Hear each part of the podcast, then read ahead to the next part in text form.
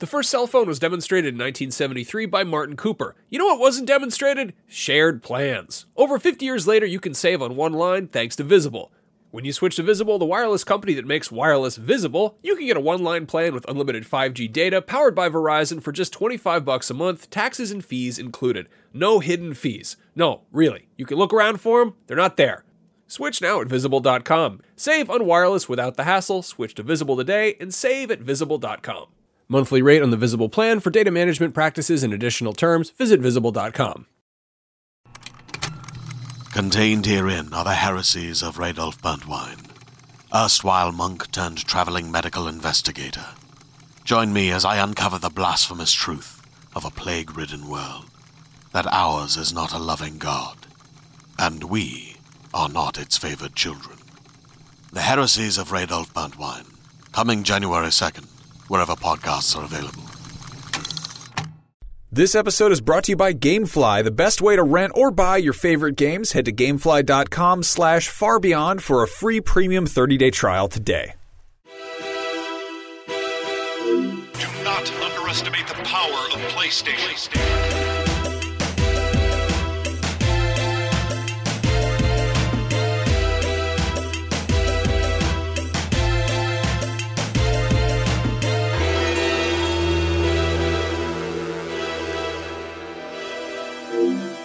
Beyond. Beyond.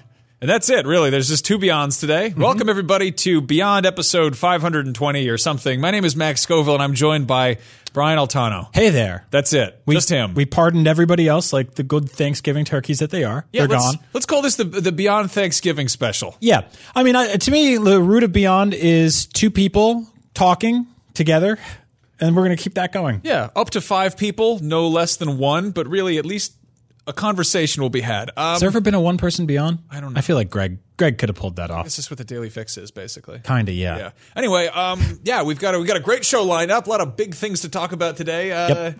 Not really. It's the week of Thanksgiving. There's like three games coming out, and Mm-hmm. uh, everyone's kind of just sort of, uh, you know, chugging away on Game of the Year stuff. Um, we're kind of past that point where all the big games are out. That's that's sort of it. Yeah, this is not really a uh, what was it, Far Cry Three kind of year where stuff sneaks out early December. Where there's a couple of games here and there, um, but you and I have specifically been playing a lot of Battlefront, and you've been playing a lot of Skyrim VR, which is sort of a surprise. It kind of snuck in at the end of the year. Yeah. it suddenly just became a very Skyrim heavy month for Skyrim It's fans. A lot of is- ways you can play a six year old game. um, so I think there's a lot to talk about. But uh, yeah, everyone else is either sick or they left for the turkey trot vacation. They're Mm-hmm. Yeah. off to eat the meat. Andrew's got diarrhea. Uh, Zach is in a funk. Yeah. And Marty has uh, Slime's disease. It's true. Uh, but no, uh, yeah, we're just going to hang out and talk about this. Uh, we didn't get to talk about this last week. Uh, Battlefront 2 Well, to be fair, the Battlefront 2 that we talked about last week has changed. It's a completely different game than the one we're playing this week. Yeah, so real quick, let's let's catch this up. Everybody hates this game because it has it has microtransactions in it. Yeah. and uh, and EA was like there was a huge kerfuffle on on Reddit, and everyone got mad at it because allegedly it's like pay to win.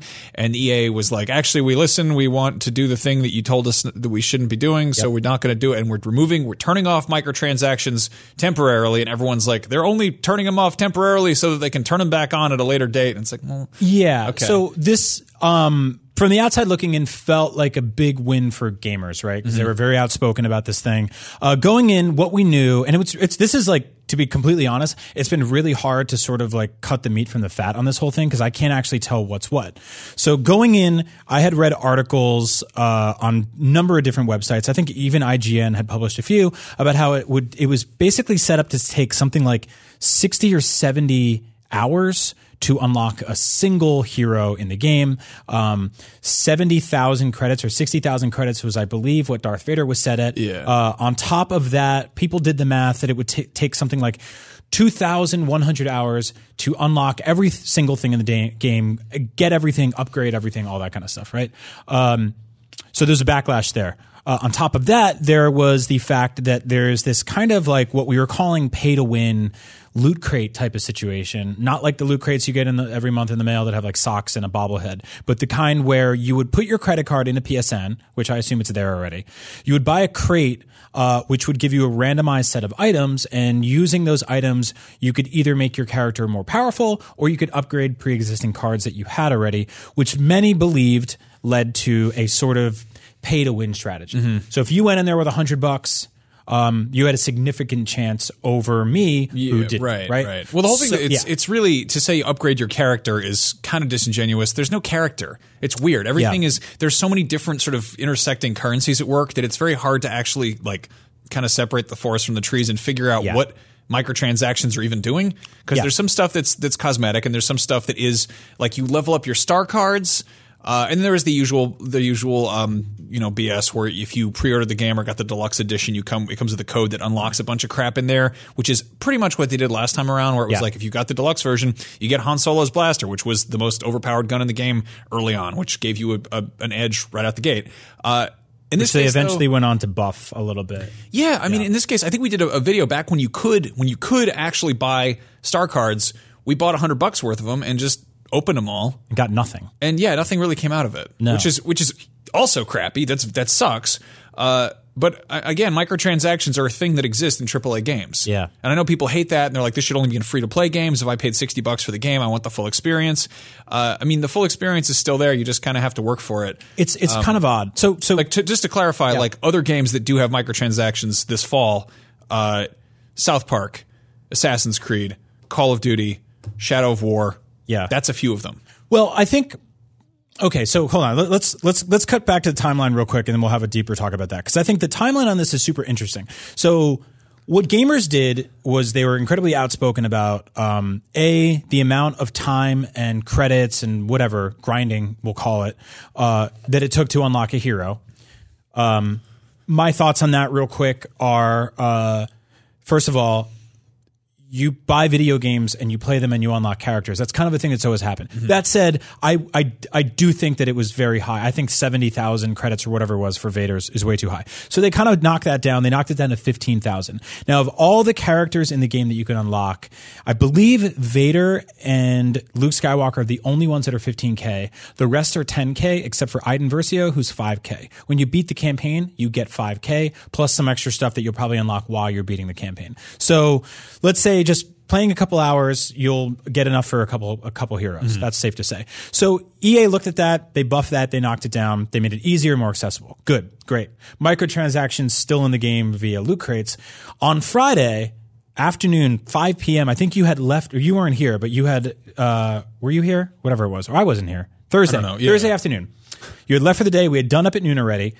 The news came in. Uh, Jason Schreier from Kotaku tweeted out. Right.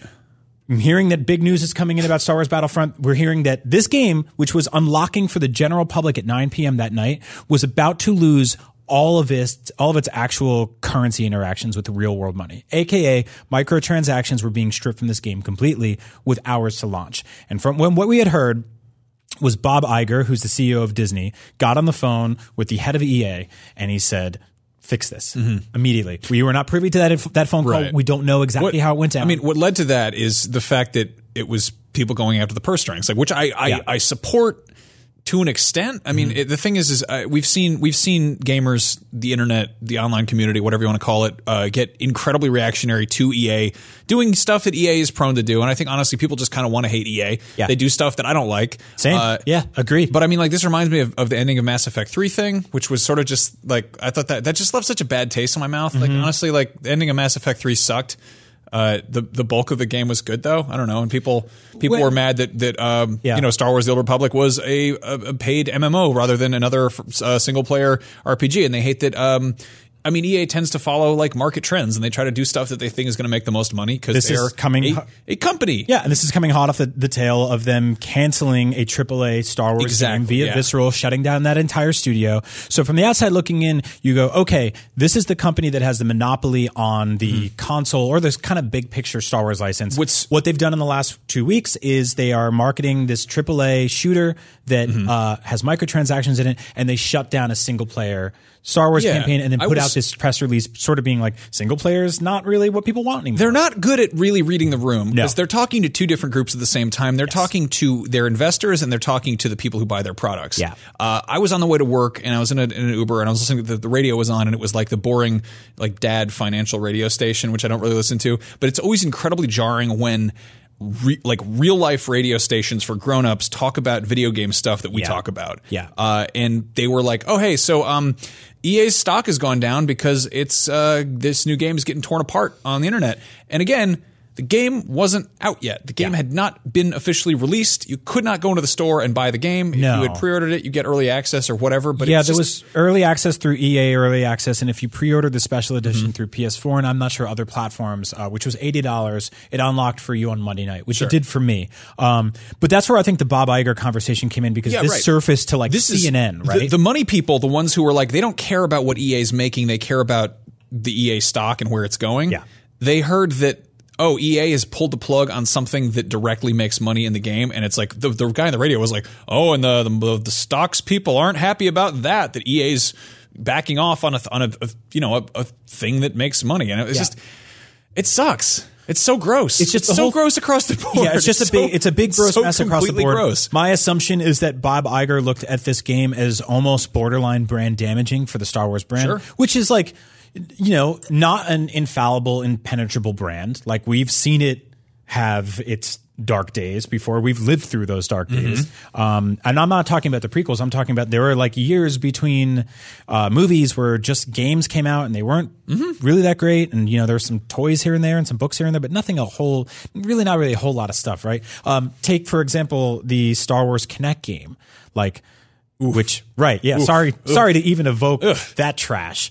But things have been worse. Uh, but that said they stripped all the microtransactions out of this game and so it left a lot of us including our official reviewer tom who's reviewing it here for ign was ready to pull the trigger on his review. The embargo had lifted. He was ready to go to give our audience the reader service of being like this is the game that you'll be playing at 9 p.m tonight. And we had to pump the brakes cancel dinner plans sit down and go okay no this is the game you're going to be playing. And what he found that um, I think a lot of people are agreeing with um, is that the microtransactions after everything, after all the backlash, after the most downvoted post in Reddit history, which came via a, a community manager at EA, what he's found is that the progression system in this game is kind of a mess with or without microtransactions. Yes. And I think now we can sort of segue into our own personal experiences with the game and where we agree and disagree on, on that kind of stuff. But it seems like a lot of this was overblown, but also that gamers did do a good thing of surfacing this the way they did because they did bring down the credit value of the heroes. They did get to, I think the way the industry looks at microtransactions will be forever changed because of this conversation. We saw CD Projekt Red, uh, who created The Witcher, they're making the new Cyberpunk game, tweet out the other day about how we are making a, we are making a badass no bull RPG, just like The Witcher. We're going to leave the microtransaction up to other people. I mean, those guys have always been Mr. Good Guy when it comes to this stuff. They were like, "Hey, uh, we saw there was a season pass for a second, but it's actually a free season pass now. So it's not really a season pass. We're just we'll just push you updates that you can have for free. Yeah. and we'll keep updating the game." They were like, "Oh, sorry that the graphics weren't as good as they were in the E3 video. We've uh, we've updated the graphics and they're better now. Like those guys can't do any wrong. They're wonderful. Yeah, and, and so they're they're they're good guys on the side, right? But it feels like when other companies try to do very similar things, um, words like DLC, microtransactions, season passes, post-release content, all of that gets sort of conflated into one big negative ball mm-hmm. of you're ripping off the consumer. And I'm torn on that because at its core, some of it or a lot of it is we made a game you like the game. We want to keep creating more of the game for the people who like the game, right? That's at its core what DLC is. It's Yeah. extra. It's content that you download. A bull, Right. right? Yeah, that's, really uh, what it that's a comes good down way to. of summing it up. Yeah. So, and then a microtransaction is effectively something you purchase for an incremental fee. Um, which again is the coffee we're drinking, right? Um, Mm-hmm. You don't always have something to show for it afterwards. And I think where things got sketchy with Battlefront, people thought if you try to unlock stuff in this game, it'll take you 100 hours. If you want to shortcut it, you take out your credit card. And so anyone with more money than me can beat me at this game by getting better at me faster by buying their way to the top. And the reality is the game doesn't actually play like that. It No. looked like it did from the outside coming in, and we all assumed it did because EA is dirty and sketchy, and um, a lot of disgusting mobile tactics are folding their way No, it's- into consoles. but honestly, it's the not same- the way it rolled out. it's the same way it was with the with the first game. Mm-hmm. It that had that also had I think it was I think it was after launch that there was like, hey, uh, if you want to buy a bunch of the weapons, you want to unlock everything, you can pay twenty bucks and get all the stuff unlocked. Yeah. which is straight up. That's I don't know if at that point if like post launch if that counts as pay to win because you're already at a disadvantage if you're jumping into a game at like level zero with no experience and there are people on there who have hundred hours logged. Uh, yeah, I mean, I, that's- was playing. I was playing like a ten v ten match in in in Blast, which is the kind of Yeah. like um, just pretty classic just shooter de- mode, just deathmatch, yeah. just deathmatch. And uh, we were on the Kashyyyk map, and eight battle droids figured out this one corner where they could set up turret guns and stand in a circle, and none of us could get in. Yeah. and I was like, this game's been out for three days, and these guys are already like top notch. And this has nothing to do with star cards. This has nothing to do with pay to win. This is just six good friends who got their together. Yeah, totally, they're ready to totally. kill me. This episode is brought to you by Gamefly, the best way to rent or buy your favorite games. It has gotten increasingly difficult to try games before you buy them, but Gamefly lets you take your pick from a library of over 9,000 titles, including the biggest new releases like Assassin's Creed Origins, Call of Duty World War II, NBA 2K18, Madden 18, and many, many more. Gamefly will ship these games to you and you can keep them as long as you want. There are no late fees or due dates and shipping is always free. This breaks down to as little as 54 cents a day, which is a lot cheaper than dropping 60 bucks on a brand new game that you can't stand playing. Plus, you don't even have to leave the house. Oh, and they rent movies too. Normally a Gamefly trial only lets you check out one game at a time, but if you head to gamefly.com slash farbeyond, you can sign up for a free premium 30-day trial that lets you check out two games or movies at a time. Try it out today again at gamefly.com slash far beyond. Uh, no, I mean uh, that's the thing is it, it really sucks to have this conversation about sort of the the politics surrounding this game when the game itself has plenty of stuff wrong with it that's totally worth talking Yeah. about. I'm I I think this is the biggest disappointment this year for me. I mean, it helps that I was looking forward to it a whole lot, which honestly that kind of makes it that's, you know, high expectations is higher chance of disappointment. Uh and I played through the campaign. I thought it was fun. I can also see the parts where it was like, oh, you wanted to do something way more ambitious with this, but you couldn't. Uh, and then getting to the multiplayer, I was expecting something, uh, I think, much more fleshed out than Yep. the first game. And since the first game, I got really into Battlefield 1, which is a much more technically ambitious game. There's a lot more wiggle room for uh, goofing around. Mm-hmm. There's actually a class system that makes a difference. There's objectives. You can s- spawn on your squad. Like, there's all this stuff that you can do. And even when There's I a Tusken Raider weapon. yeah, weirdly enough, you can get a gaffi stick in Battlefield, but you can't get that in Star Wars. Yeah. Uh, and at the same time, I don't know. Battlefield's also been out for. Uh, I mean, that's that that's a series that's been around for a decade, and and that's a game that's been out for a year. So they've Yeah. had time to kind of iron out the wrinkles and find that formula that works. In the case of Battlefront, this is like the second time doing this, and they were like, oh. The first one did great. We want to do even better this time. Let's throw more money at it and more people and try to make something bigger and better. And you know, it just it reeks of I mean, too many cooks spoiling the broth. Like there were I think there was a lot of design by committee there and a lot of people coming in and being like, uh w- we saw that people uh, like I mean, you look at the the kind of the heroes and villains mode that always kind of wanted to be Overwatch, uh, and it I feel like parts like elements of that bled over into the into the campaign. One thing I've hated since the first one is that your gear never feels like gear; it feels like abilities. Like you equip a weapon. Uh, like you can't. I guess you could in the first one. You could actually swap out loadouts with a, a weapon that you found on the ground. I think. Uh, but in you you get like a blaster that was a card, and like to me that just feels like some Magic the Gathering garbage, where it's like. Give me a blaster that feels like a an item. Make make it feel like a, a thing that I've equipped my character with, not like a like I use I you know blaster. I choose you, and then like casting this this Yeah, the- disposable s- spell. Like the card system is is obtuse. Um, the UI in general in this game is is pretty baffling. Um, like I said, like. Uh, well, okay, I'll put it this way. I've been wanting to have a conversation, a nuanced, mature conversation about the way this game actually plays. Um, I find that impossible to do without getting called a cuck. Because if I talk about this game and I say I'm playing it, people are like, "You're part of the problem," and I'm like, "Well, like I one of us had to like dive in and see what this thing's actually about. Like I bought this game with my own money, like I did last year. I think there's the assumption that we just get stuff for free all the time. Like I, I jumped in, I bought this game, I'm playing it. I my first few hours with it, I was frustrated. I was um, annoyed in the progression system. I was upset at the the way the UI folded into itself. I didn't understand what it wanted me to do. There were three different in-game currencies at play, uh, cr- like crafting parts, credits, and also there's points. And there's gems. There's no gems. There's crystals. crystals. You get crystals. Cry- yeah, crystals I There's haven't- crystals. There's parts. There's credits, and then there's battle points. right, and there was almost money. The thing in your in your Yeah, real then there's actual. wallet. There's dollars. There's Yeah. physical. Um, so, but what I have learned playing this game is that the the loot crate system, which is right there on the home menu, that you would think feels like something that would be integrated constantly into the game.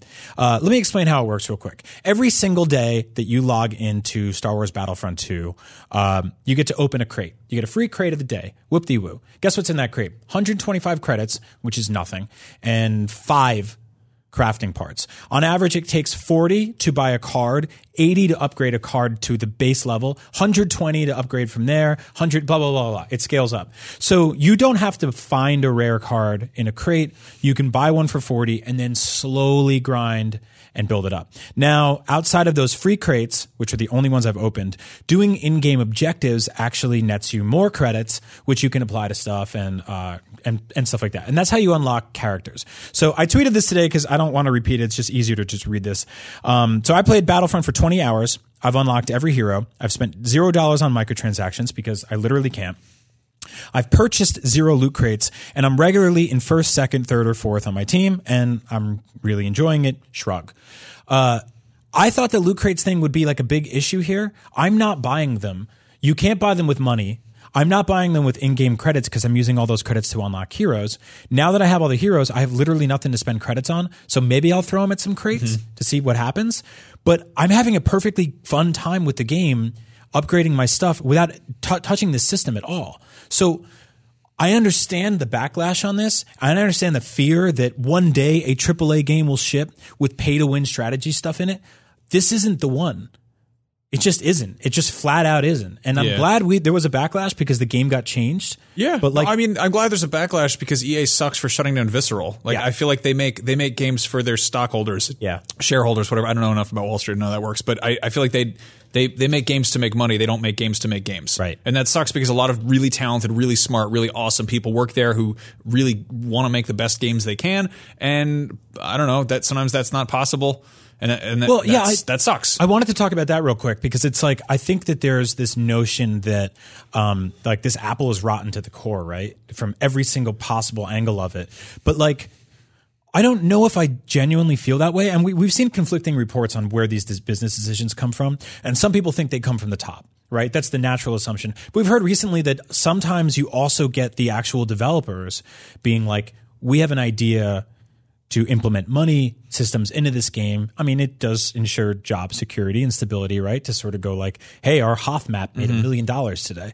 But I don't necessarily believe that the guy that modeled the the like tree on Endor or the weird baboon that runs across Kashyyyk or like uh, recorded the battle droid VO is also the same guy who's like he goes like Roger Roger and then he gets out and he's like what if we charge forty dollars for a crate? I like, the idea that the guy who voices the battle droids is responsible for all of this. It's like, it's not it's not from the top. It's from the guy who voices Oom Nine, the commander of Well, the. yeah. So, so you actually like, and it's weird. Like, I hate to be like, let's feel sympathetic for them, but like, games are not like you said the other day. Games don't grow on trees. Like, games are created. Not to evoke the Apple metaphor again, but games are created by hundreds, if not thousands, of people, and I don't think every single one of them is in on the take. So, this game specifically, that was built in in three separate studios and then concocted in a laboratory by business people to have a flying missions and flying sequences that were done in what in in England and then shooting that was done in uh, Sweden, and then a single player that was written by a Canadian and his Yeah. friend in where It's just it's yeah in the south. A lot of people. There's a lot of people yeah. all over the place, and I don't I don't know if every single one of them got together to create something that was vile and toxic, but someone came in with that business decision, Mm-hmm. and it in it, it completely took over the conversation about Well, what's otherwise look a at- pretty fun game. Look at Titanfall 2. Yeah. Like that is a game that I mean Respawn was like, "Hey, uh, our DLC's free. We don't want to fragment the player base." I think I think that had microtransactions in it. I'm not sure. It's pretty common. They just aren't usually as uh, I don't know, egregious as they are in this case. Yep. Uh and that game underperformed. It had a single player campaign, which was really fun. Uh, there was a ton of great stuff Titanfall 2 did. And I mean, it's funny. You go on, like, you go on, on Reddit and there are all these people championing it. They're like, this is a fantastic game. Go check it out. Please play it, play it. It still underperformed. Like, it didn't, it didn't do what they expected it to do. And then EA bought Respawn. So Titanfall 3, whatever that is, it's probably going to have all kinds of stuff that pisses people off. Yeah, and we read some we read some numbers uh, over the weekend that uh, physical copies of this game so far just in the UK are underperforming that of the original game. Um, that being no- said, no kidding. Yeah, well, in the last two years, we've also seen a thirty percent surge in digital uh, sales in just the UK alone. We've also seen like a, a 200% surge in Star Wars stuff coming out. Yeah. Oh, Well, I think that's the other thing too. So I think there's a lot of factors here, right? You have more people buying digitally. You have, I would say, probably a fa- fatigue or hesitancy to buy into a Star Wars game, especially after a lot of people bought the first Battlefront and realized it's kind of it was kind of a thin experience. Um, and also the fact that yeah, there's been a, a toxic cloud hanging over this game, and justifiably so.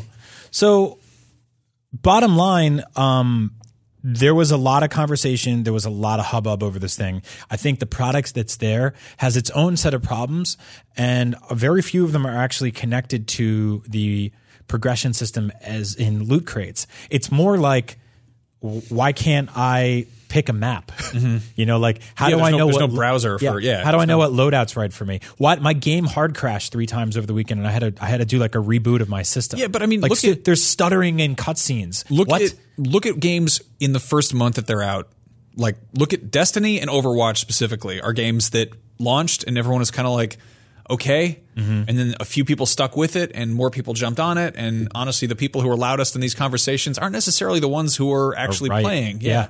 Uh, and then those games are virtually unrecognizable six months later or, or a year after release. Like they they attract their audience and the developers build on what's there. And I mean, even even the last Battlefront, uh, for for chumps like us who who threw down for the season pass and stuck around for like Rogue One DLC, there that was a really cool game by the end of it. There was Oh, a yeah. ton of stuff they added in there. If they'd launched the game that they wound up with, it would be an incredible game. And I guess you can st- you can still get it on sale for like stupid cheap. And Well, that's the thing about this game, right? Like in six months or a year, and probably even Black Friday, like in this Mm-hmm. week, this game's going to be discounted. And I think when this game gets fleshed out with all the content that needs to be there to justify it, as like big Star Wars fans, right? There's so much that I want. they cut out Dengar. Yeah, they cut out Dengar. Like, what the Dengar hell, in man? there. Isn't it Dengar? I love Dengar. He's a problem. a funny mummy. Um, I, I'm But- just honestly like it sucks for something like this that has so much kind of like had so much hype riding behind it to begin with, and then just to have it just become this. It's not even a conversation about the game; it's a conversation about the company making the game, and that doesn't Mm-hmm. mean that it's not a conversation worth having. But I'm sick of talking about Star Wars Battlefront. You know how you know how messed up things have to be for me to be tired about talking about a Star Wars video game. Well, we also can't talk about a Star Wars video game because we tried to, and it just gets downvoted to all hell. And I have to jump in the YouTube comments and be like, "Hey, just a heads up, No, and somebody's uh, we gonna- didn't make yeah. this game. somebody's going to say we're paid off and we're cucks and snowflakes or whatever. And I We also, are. We I also did say Yeah. this game was the biggest disappointment of the year for me. yeah, I don't know what to tell you. I mean, I, I beat the campaign. I thought that was all right. Uh, I'm. I think I'm. I think I'm done with this for the time being. Mm-hmm. I will jump back into it when they drop some DLC. There is story DLC. This is one of the most head scratching, ham fisted, like just nonsense things they had in here. If you beat the campaign, no no spoilers here. spoilers. Uh, it it has an ending and it feels like it ends, but it also has this sort of cliffhanger thing, and it goes Star Wars Battlefront.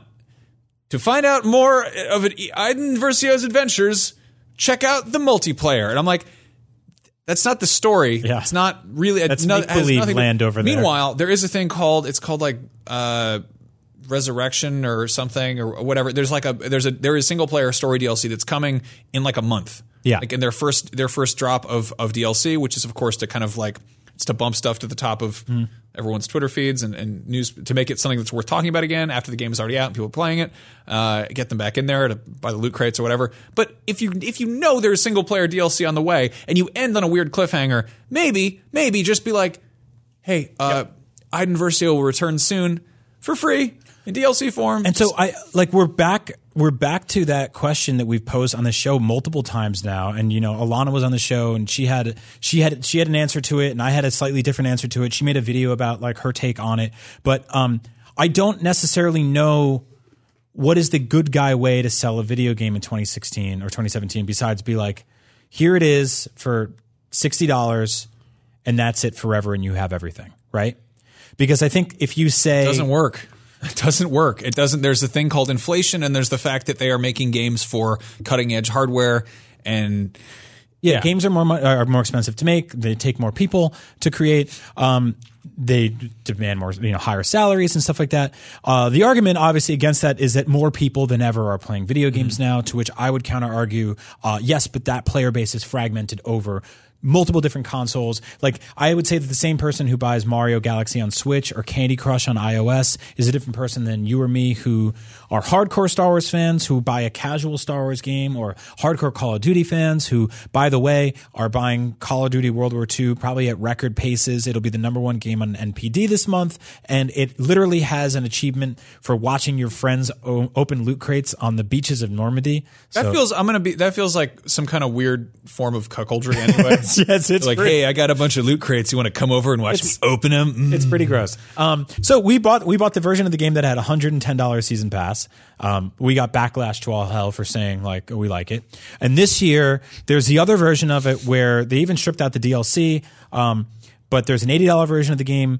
I, I don't know how you do it anymore. I genuinely don't. I honestly, truly do not know why anyone would ever want to make a video game. I, just don't don't. Yeah. I love them. I enjoy them. I love playing them. I will defend them until the day I die. They are my favorite thing in the world. Uh, it seems like an uphill battle, especially a Star Wars game. Don't even bother. Yeah. Anyway, um, But I do, I do like Battlefront 2. It's fun. yeah, Battlefront 2. Buy it in the flash I- sale, I, like want the. I'll, I'll jump back in when they put Dengar back in there because I want to be my funny mummy. He is a, a good mummy. He's that a man. good boy. Yeah. Uh, so I got Skyrim VR for my PlayStation VR, and I put that funny hat on, and I jumped in there to play around in the in the land of Skyrim, and it's it's really cool. It's really really cool. So you didn't like it at first, right? So, yeah. why did you come around to it? That's what I want to know.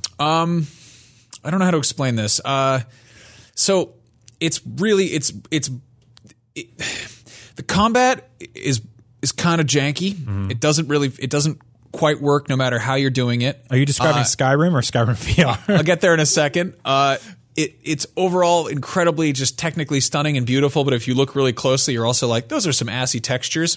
So yes, it is Skyrim in VR. it is exactly what it sounds like. So you, if you can forgive Skyrim for its weird, like weird quirks and and and jankiness and inherent, like just the thing, the, the fact that there's that same stupid like s- sweet rolls guard in, in Whiterun, or just the the things that just don't work or don't make sense, or the things that don't feel right, they're still there. Just now it's in VR, which is an entirely different experience. Um, It's really weird because I, I literally just restarted Skyrim on Switch. I have a couple cross country flights coming up for the holidays, and I was like, "Yeah, I'll grab that bad boy, jump back in there, and jank around a little bit." Uh, so, does it is it the full game? Does it ha- does it start with the horse card at the beginning? It's the all- full game. It's so it's the it's the whole thing. And I mean the the thing I hate about Skyrim at this point is that I've replayed that intro so many times, and I'm just like, I wish they'd patched in something where it's just like you roll your character and it just drops you in the in the in the world, and you're just like out there ready to go. Instead, you still have to go through that stupid tunnel you- and who do you sneak by play the as, by the way? I'm currently playing as an Argonian who I've named Dawdles.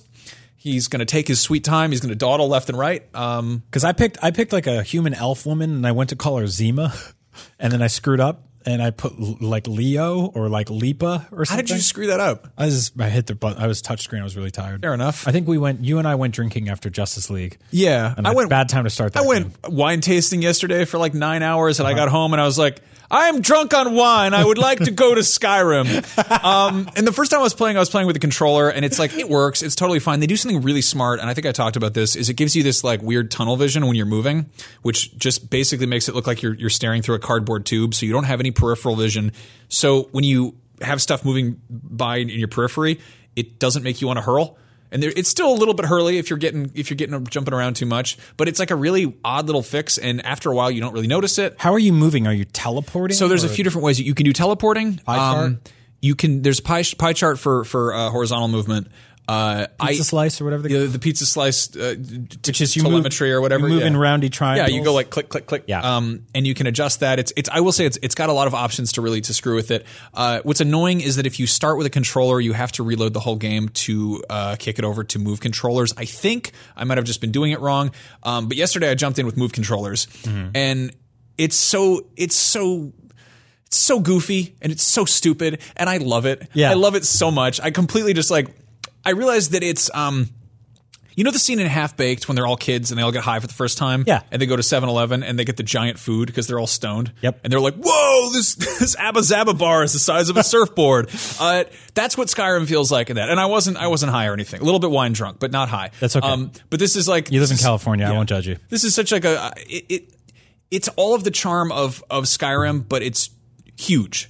Uh, and there's all this stuff like in Skyrim. It's like you're like getting around. You're like, I'm to walk straight up that mountain because uh, this game is kind of busted in a lot of ways, and I can. We were doing a. You and I did a Horizon Zero Dawn uh, Frozen Wilds Yeah. DLC Let's Play the other day, uh, and we were trying to get up a mountain. We were Skyrimming up and the you just kept saying mountain. that as a your vi- verb, like Yeah. a Skyrim up the mountain, Yeah. which is basically just like janking up the side Yeah. of this mountain, doing jumps you shouldn't be doing. This like you know? silly little jig, and you just hop up the side, and it's which just, is such a funny thing to do in like a post Breath of the Wild world, but here we are, right? Yeah.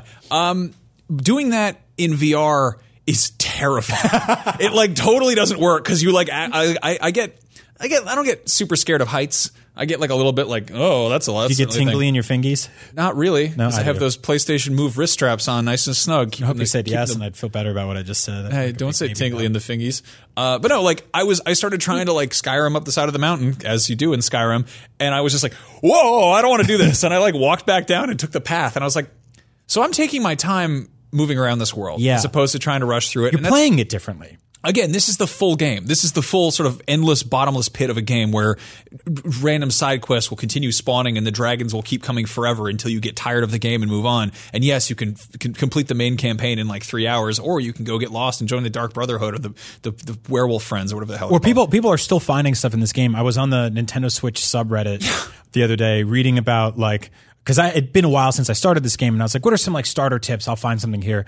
And this guy was just like, you know, I kind of prefer Breath of the Wild because like you find random stuff like dragons. And this other dude was like, dude, this game has that times like a hundred. All he was like, my brother played this game for three hundred hours and like he just saw like the headless horseman for the first time and like none of his friends believed him. I'm like, I don't even know if that's real, but I had a I got in a fight with a with like a, a Draugr, which is like a zombie that yells at you or something.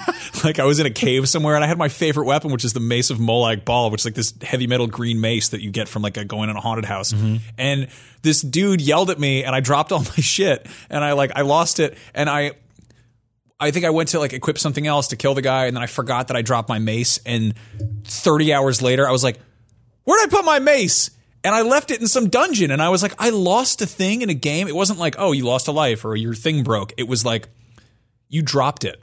You lost a thing in a fake world. You can't go find it. And like, it's that level of just like, of insane. can you find it? Does it exist somewhere on the map? It is. It exists somewhere there. It might be like vibrating on the edge of a table or like stuck in a wall, but it's still there somewhere. It knows what that item is. It knows where I left it. It like it remembers stuff. It knows that in like certain burial urns, I left like a garnet for no for some I was weird. I was reason. playing this ter- terrible horror game recently called like Don't Knock Twice. It was Uh-huh. based off a terrible movie. I don't know what I was expecting, but I had a key in my hand in the game, and I hit a button and then dropped the key, and it fell in between like the floorboard and the door, and it was just like yeah, just like gyrating. Yeah. and I was like, I can't reach it, and I couldn't open the door, and I just like exist in this house as a ghost now. So yeah, that's kind of Skyrim. Yeah. like, uh, I love it because you'll be like, oh, I'm I'm I'm carrying too many cheese wheels. I better drop my stuff, and you'll just be like in the middle of a field somewhere, and you're like. Just this weird, this Weird weird, cat man. this like- weird pervert, just like littering. you just put like a pile, like a bag of crap on the ground, and then like I don't know, hours later you'll be back in that field, and you're like, ooh, treasure, and you're like, oh wait, this is my crap. I left this. it's my old cheese wheel. like Skyrim is so stupid and so stunning and so wonderful, and the fact that like Bethesda's taking this just beautiful disaster of a game uh, and putting it on both Switch and and on PlayStation VR is just like so wonderful to me. It's not even an anniversary or anything, right? It's like six years. No, they were just like, "Hey, y'all remember Skyrim?" And everyone's like, "Yeah, of course." Yeah. And they were like, "Well, here is Skyrim once again. It's coming soon to the Nokia N-Gage and the Tiger Gamecom, Well, it's weird because Texas we, Instrument TI-83." we got the NP- 3DO. we got the NPD results for uh for uh, what is it October at this point, right? And um Wolfenstein and Evil Within both kind of un- underperformed. I don't know if those games will be like, sort of long tail, Mm-hmm. but like for every time you're like, oh man, I'm worried about the future of single player gaming. I'm worried about Bethesda. What are they going to do? They're like, oh, pull that old hat out again, that old Skyrim cap, and just throw it out there and see what happens. Like, I feel like we're like a year or two away from them being like, put it on a phone, put it on a Vita, put it on anything, just put Skyrim Pretty- on I mean, anything. Pretty much. Yeah. That's kind of how it is. And it's the kind of game that like you can go back to it. You're never going to get the same experience twice because it, it fundamentally doesn't allow for that.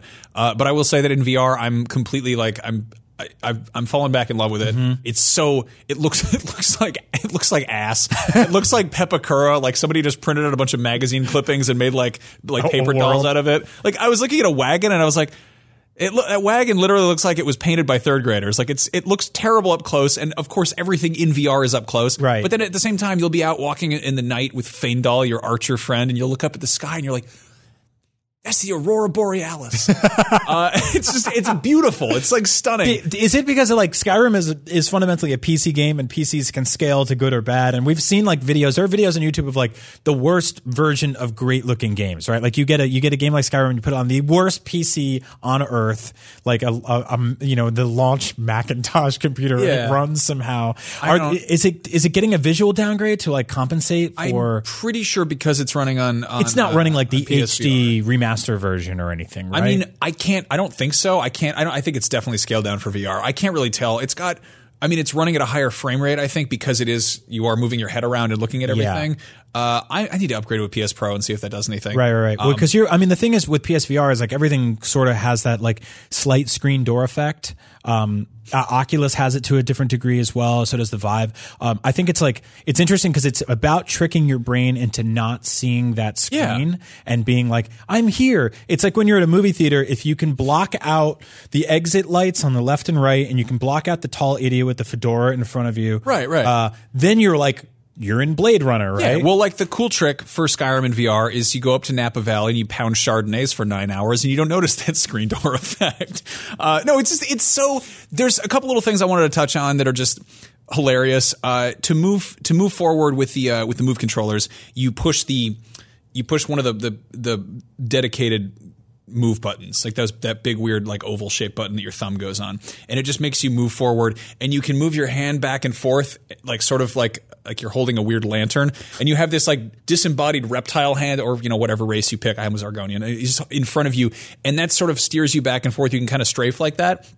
And if you want to run backwards, like you're being attacked by a huge spider, you you hold that button, but you put you put your move controller over your shoulder, like you're reeling up to like cast a fishing pole. Oh my God. So I and it's like it looks so you look so stupid both in real life and in the game. Like you don't really feel cool doing it. It's not this kind of like power fantasy, but it's so funny. It feels. I mean, it feels like goofy VR. You the bow and arrow stuff is so funny once you like. I like turn I turn the difficulty way down because Of course, I yeah. do. Uh, but you've, you the you've, you've beaten Skyrim Yeah. plenty of times. but You're- you get the bow and arrow. and, like, there's no. I don't think there's any like reticle. Like, there's no way to actually properly aim it. But I'm like, cr- I'm like tiptoeing through these stupid cairns, and there's these like draugrs getting up, and they're like, "Urgh," and I'm like.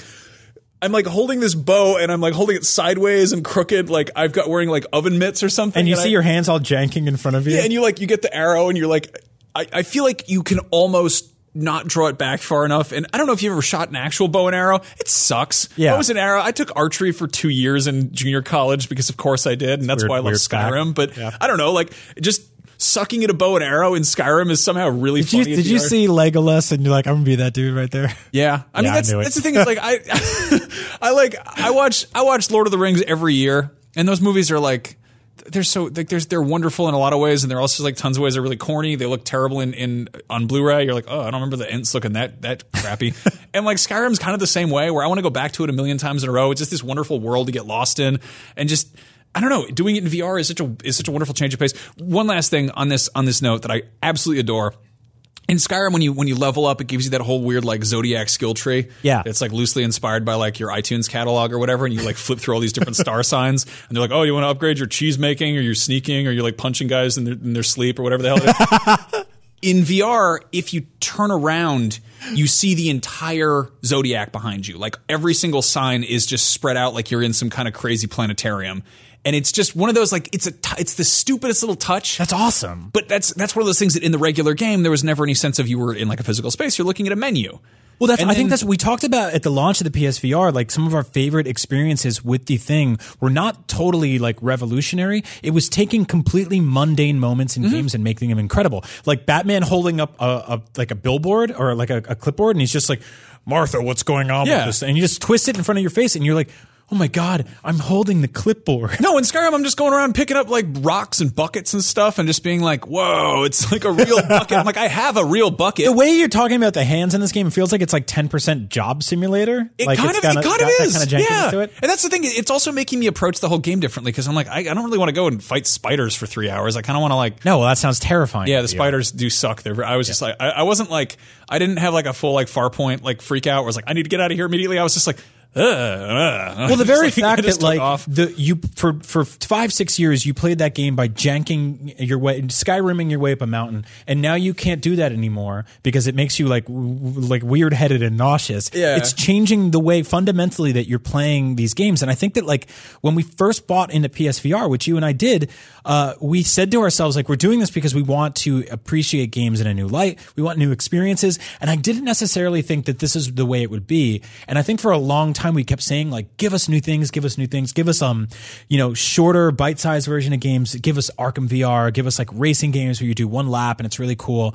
Uh, I didn't really think about like taking a game like Skyrim and then all of a sudden giving it to me in a way I, I'm playing it differently than ever before. Like I suddenly want an Uncharted game that's sort of tailored around this. I mean, I'd be really happy if they just took existing virtual spaces like an Uncharted level and they just let you move around it and look at stuff. Yeah. because that's it's like the most the most mundane things in VR are suddenly really impressive. Climbing a mountain in Skyrim is awesome in VR. It's kind of like a weird, tedious thing to do in, in the regular version of the game. But I you- got really hyped for that that Assassin's Creed announcement for early next year, the like kind of museum mode thing. Yeah. Where it lets you kind of just walk around Egypt without crocodiles attacking you. God, I want to I want to look at the crocodiles up close without them biting me. Yeah, so I would love something. I'd love something like that in VR. Um, I would love like on top of the Uncharted photo mode. Like to me, I feel like you know one of the things we were talking before about Battlefront. Battlefront doesn't have a photo mode, but it's gorgeous. So I'm taking all these like screen caps with the share button, uh, and I'm wishing that it did have a photo mode, and I wish something like that was standard. But on top of that, I wish every game had sort of like a museum room,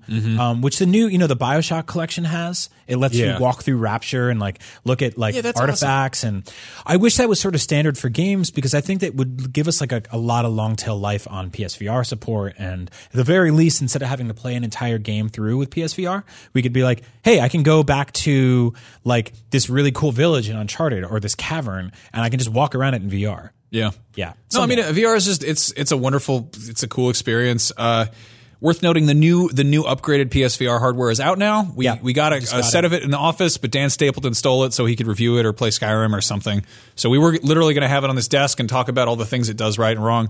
We don't have it, so Yeah. it's Dan Stapleton's fault. Horrible man, can't stand him. we'll get some time with it soon though I'm, yeah. I'm still pretty angry about it Yeah, I mean, at, at the very least, it's it's reassuring to know that they're making more of this hardware, and that means yeah. they're kind of committed to it. Uh, I hope we get some more announcements out of uh, out of PSX. Yeah, or, we're just uh, a few weeks away. yeah. Um, we will have some sort of beyond shaped things there. Mm-hmm. Uh, hopefully, we will connect the dots and all that very, very soon. Yeah. I believe we only have one episode before PSX. Is that true? Maybe two? Something like that. Yeah, I'm not one, keeping one or two track. episodes before PSX. Uh, this week is is seriously pretty much like the last hurrah of games to be released because again it's Black Friday and that's when everyone goes and buys games.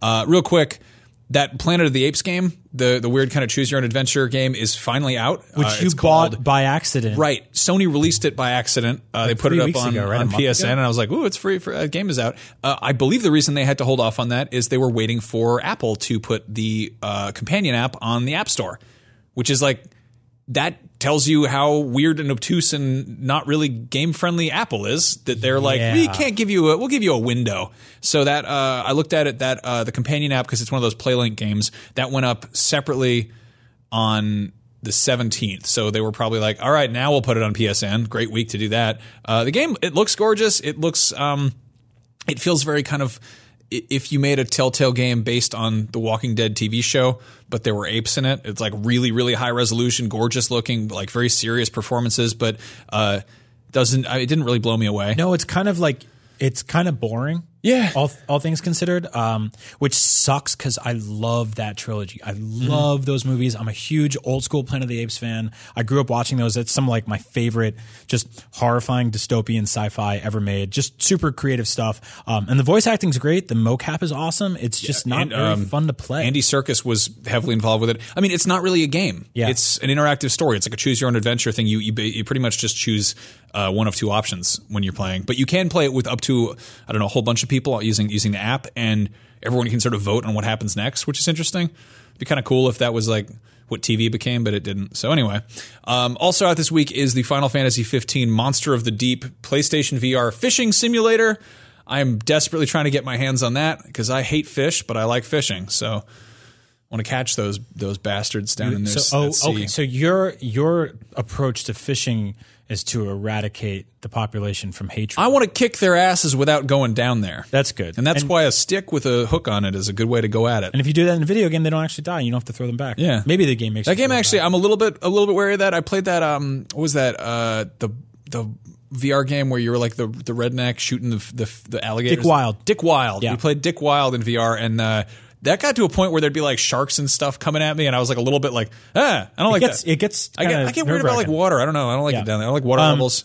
This is this is sort of in lieu of the kind of more full fledged Final Fantasy 15 VR thing that we were promised like a year ago. Yeah, that was supposed to be like Prompto Pro- photo Prompto's mode. photo mode, right? Where he was just like doing selfies in front of monster butts and stuff. Yeah, I don't know what happened with that, but we got a fishing game instead, which is cool. Fishing was really fun in that game. It's a good make good. Yeah, pretty strange. Uh, also coming to VR, VR is a, is a free game. If you got PlayStation VR, check this out. It is it's called Rec Room.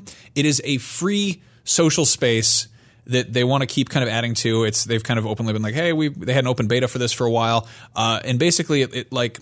It's just a playroom for people in VR. It's cross-platform, so I think it's also connecting with people on, on Oculus and Vive, which is really cool. But basically, it looks like a kind of a Wii Sports Resort meets Second Life. Okay. like everyone's just kind of goofing around, and they, you have you make these weird avatars that can have like Robin Hood hats, and you go and you shoot paintball, or you.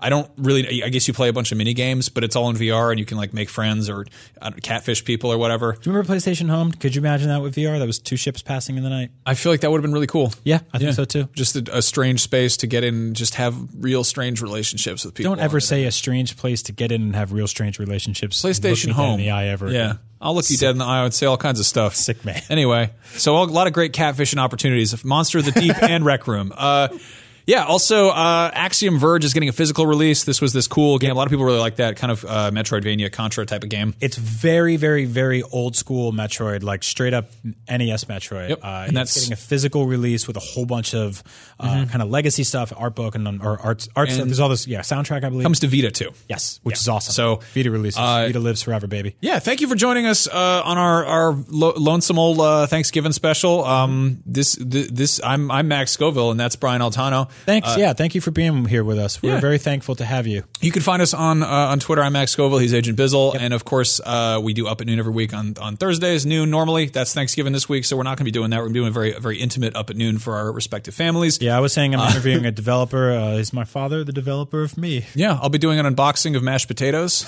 uh, and uh, there will be uh, loved ones sounding off in the chat of the table around which we're reading it. That's true. Uh, yeah, they will also call you bad things. Yeah, uh, thank you for listening. Uh, head over to the uh, Podcast Beyond Facebook group, which is facebook.com slash group slash podcast beyond. And, uh, you know, if you're feeling lonesome on the holidays, say hello in there, ask for some recommendations. Everyone's keeping an eye out for Black Friday deals and just kind of having a good time with video games.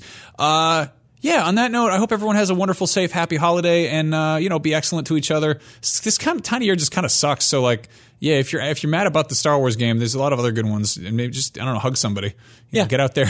Yeah, we had a, this. Yeah. This is a fantastic year for video games. Let's focus on that. Oh yeah. you know?